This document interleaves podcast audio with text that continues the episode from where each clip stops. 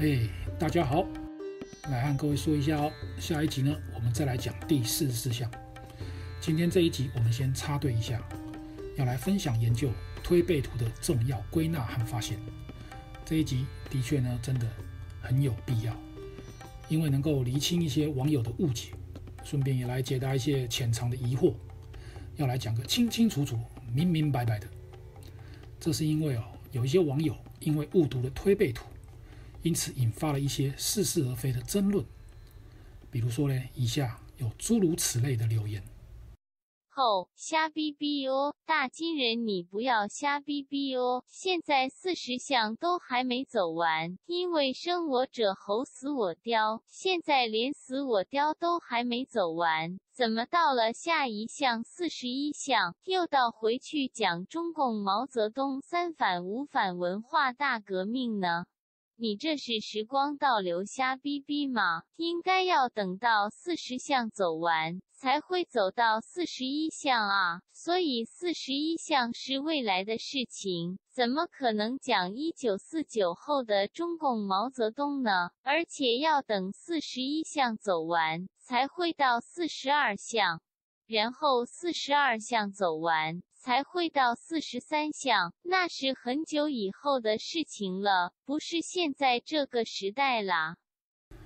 哎呀，这种看法呢，就是一个常见的错误认知，把推背图的结构看得太简单、太单纯了。如果说我们从第二项唐朝开始到现在的总年数呢，把它除一下，可以得知推背图一项平均是三十多年。但这不是说每一项都像是编年史一样，一个项接着一个项的排下来，而且每个项都还固定三十多年这样子，没有那么单纯。因为哦，其中有的项它会一次先大纲总结一整个朝代政权的兴衰，然后再开始按照历史顺序再排下来讲。还有嘞，如果一两百年间没有发生什么大事的话，就会直接跳过，一个项也不会有。如果相反的，百年间发生了很多大事的话，就会出现了密集的像素，所以并不是上面 Google 语音小姐讲的那么简单而已。有仔细看推背图大金人系列的朋友，就会知道我们前几集都有提到，推背图文本的内容是有它内涵的一些规律或原则，依照这些原则来解读出来，就会发现真的比较合理。好的，现在就来分析证明给大家看。我们先来研究一下清帝国时期的三十三到三十六项，然后再来对照现代两个中国时期的四十到四十三项，就可以发现其中出现了相同的结构原则。推背图三十三项，称曰：“黄河水清，气顺则治；主客不分，地支无子。”宋曰：“天长白瀑来，胡人气不衰。藩篱多侧去，稚子。”半可哀。这是讲清帝国的第一个项，由于已经是几百年前的历史，所以现在大家都看得很清楚。黄河水清，清朝入主中原，气顺则治。入主中原的第一个就是顺治皇帝。主客不分呢，十几万满洲人和当时近亿人口的中国人进行了所谓的满汉共治。藩篱多侧去，清初撤三藩的故事，看这三十三项。讲的不就是清帝国初期的那段历史吗？诶，但是呢，还有谶约和颂约的最后一句没有讲到。我们等一下再回头来解，这个是重点呐、啊。然后接着三十四到三十六项就按照清代历史大事发生的年份继续演进下去。三十四项哎，出大事啦！太平天国之乱，这个我们前面有讲过，大家都很清楚了。三十五项嘞，西方有人足踏神经，英法联军攻进北京，地出不还，讲的是咸丰皇帝都逃走了，但是逃到乐和以后不久就病死了，没有再回到北京，所以叫做地出不还。黑云暗暗自西来，就是当时英法的先进高科技战舰，当时都烧煤冒黑烟的，南有冰龙，北有火。这时候，南方的太平天国是还在搞，中兴承建有奇才，就是后来史称的同治中兴，和洋务派大臣曾国藩。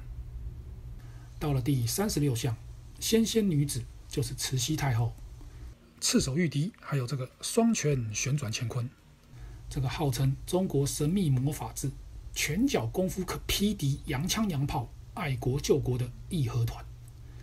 然后嘞，母子不分先后，希望长安入境，讲的就是八国联军攻入北京，慈禧太后和光绪皇帝母子一起逃往了西安。这时候已经是一九零零年，还要再过十年，大清帝国才会寿终正寝。那就是到了第三十七项，推翻清朝之建立民国。好，但是请注意哦，我们现在要倒带了，先倒回去，清帝国的第一项。第三十三项，仔细的研究一下，注意谶曰的最后一句“地之无子”，还有颂曰的最后一句“稚子半可哀”，这两句啊，其实是重中之重啊，因为在这边就已经直接点出了清帝国的气数结局了。这和四十项预言中华民国的兴衰结束，生我者后，死我雕。和四十一项点出毛泽东甚至中共国的气数密码，九十九年成大错，是完全相同的结构。马上来详解，看看哦，地支五子什么意思？大家知道十二地支子丑寅卯辰巳午未申酉戌亥，五子第一个不算，所以只有十一个，什么意思？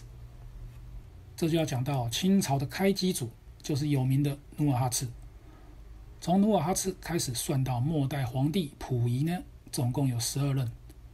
但是呢，其实努尔哈赤他当时立国称汗的国号是金，史称后金。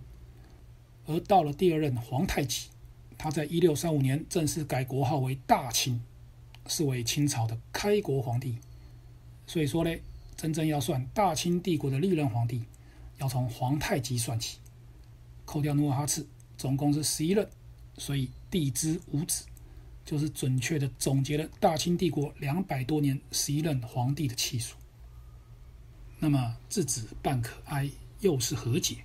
请看以下这些幼年皇帝即位的年龄：顺治五岁，康熙七岁，同治五岁，光绪四岁，宣统帝溥仪两岁。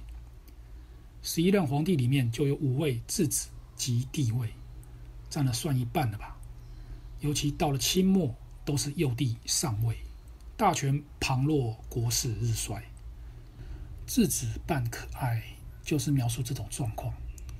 所以大家看哦，在三三项就已经开宗明义的把满清的结局都讲完了，然后接着三十四项才开始讲太平天国。英法联军是三十五项，八国联军是三十六项。如果推背图真的是一项要完全走完才能接下一项的话，那等到三十三项的地支五子、稚子半可爱都走完之后，那第三十四项就应该是辛亥革命、中华民国，不是太平天国了嘛？所以说，解读推背图的逻辑原则错误的话，就会自相矛盾，处处碰壁了。好，那我们继续来看结构雷同相似的第四十项，讲的是中华民国在大陆三十七年。历经了中日抗战，接着国共内战，撤退到台湾的历史，但是呢，却在最后一句说“生我者猴，死我雕”，这就更加确定了这个“我”就是指中华民国没有错，因为创生中华民国的正是袁世凯和孙文，而在此预言了让中华民国最终领便当的雕啊。至于时间点呢，此项没有说，而是留到后面的年代。埋在第四十三项的最后一句。接着四十一项讲的是一九四九后毛共建国初期，九十九年成大错，毛泽东在大陆建立政权，到其老死总共九加十加九等于二十八年间所做的一切大错，也同时指出了他的死期。当然，九九也极可能隐藏了中共政权结束年份的密码。好，请大家看一下这个图表。四十、四十一两项和清朝的第一个三十三项一样，都是先点出了该政权的结束点，都先爆个料，做个总结，然后再继续在四十二项、四十三项描述该政权国家发生的大事。这就如同清朝的三四到三十六项一样。这边我们要再度强调一下，为什么是四十、四十一两个项，而不是像清朝三三一个项呢？因为有两个不同的中原政权啊，必须两个都要提到才是正解。再来四十二项，美中开打韩战，最终朝中日渐安，稳定了东亚的局势。接着，西方女子琵琶仙，皎皎衣裳色更鲜。一九七九中美建交之后，开始进行了改革开放，引进了资本主义，与其导致的乱象百万般呐、到了第四十三项，君非君，臣非臣，讲的是 PRC 大陆和 ROC 台湾的两岸关系最初和最后的演变。到这边呢，时间就明确了。二零二三到二零二四年，中国大陆开始欲进不进不可说，可能是崩而不溃，合久必分。二零三九年。外边跟树上的台湾开花结果，可能要建立新政权。然后到了第四四项，也就是二零三九以后，也可能是二零四八，PRC 和 ROC 两个都没有了。中国大陆进入了一个全新面貌、全新推出的新时代。那是个什么样的时代呢？这个我们就留待下次再来详解。今天这一集呢，我们归纳了推背图其中显现的一些规律的结构原则。并非单纯死板的年份顺序排列下来而已，更不能没有依据它的原则而去随意的曲解。大家如果再深入研究其他各项，同样是可以得到验证的。好的，老规矩，要发言的朋友们，请遵守留言规范，共创良好的环境。这里是大金人总和研究所，我们下次见。